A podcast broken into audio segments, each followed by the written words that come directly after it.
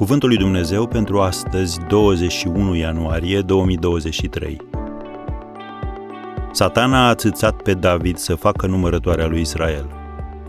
1 Cronici 21, versetul 1. Responsabilitatea unui slujitor. La scurt timp după o mare victorie reportată în fața filistenilor, împăratul David a făcut o greșeală majoră. În loc să se încreadă în Dumnezeu cu privire la următoarea luptă, el a poruncit să se facă un recensământ, ca să știe de ce putere militară dispune și deci ce șanse de câștig va avea în continuare. Drept consecință au pierit 70.000 de oameni din Israel. Această întâmplare ne învață trei lecții extrem de importante despre responsabilitatea unui slujitor. Prima. Slujitorii Domnului sunt ținta specială a lui Satan. El știe că pentru a ajunge la alții trebuie să treacă mai întâi de tine – așa că se va folosi de orice strategie pe care o are ca să te doboare. Satana s-a sculat împotriva lui Israel și a ațățat pe David să facă numărătoarea lui Israel. Am citit mai devreme. Probabil că majoritatea comitetelor de conducere ar fi considerat recensământul o idee bună. Însă Dumnezeu l-a văzut ca pe un act de aroganță și mai ales ca pe o lipsă de credință.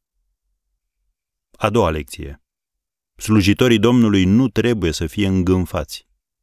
Dacă faci o lucrare de slujire, nu lăsa ca ultima biruință pe care ai avut-o să te facă exagerat de încrezător cu privire la următoarea ta bătălie. Nu va exista nicio clipă în care să nu ai nevoie de Dumnezeu.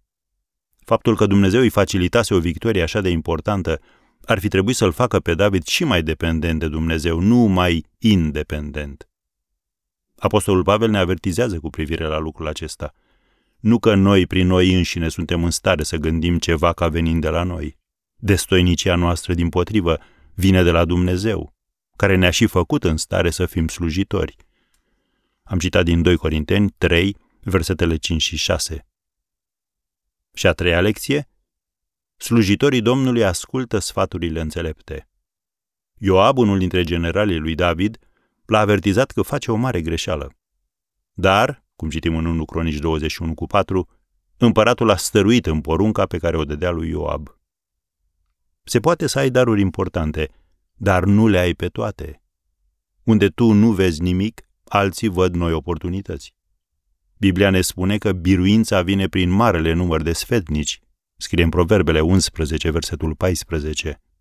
Așa că ascultă sfaturile înțelepte ale oamenilor pe care Dumnezeu i-a pus în viața ta ca să te îndrume și să te sfătuiască.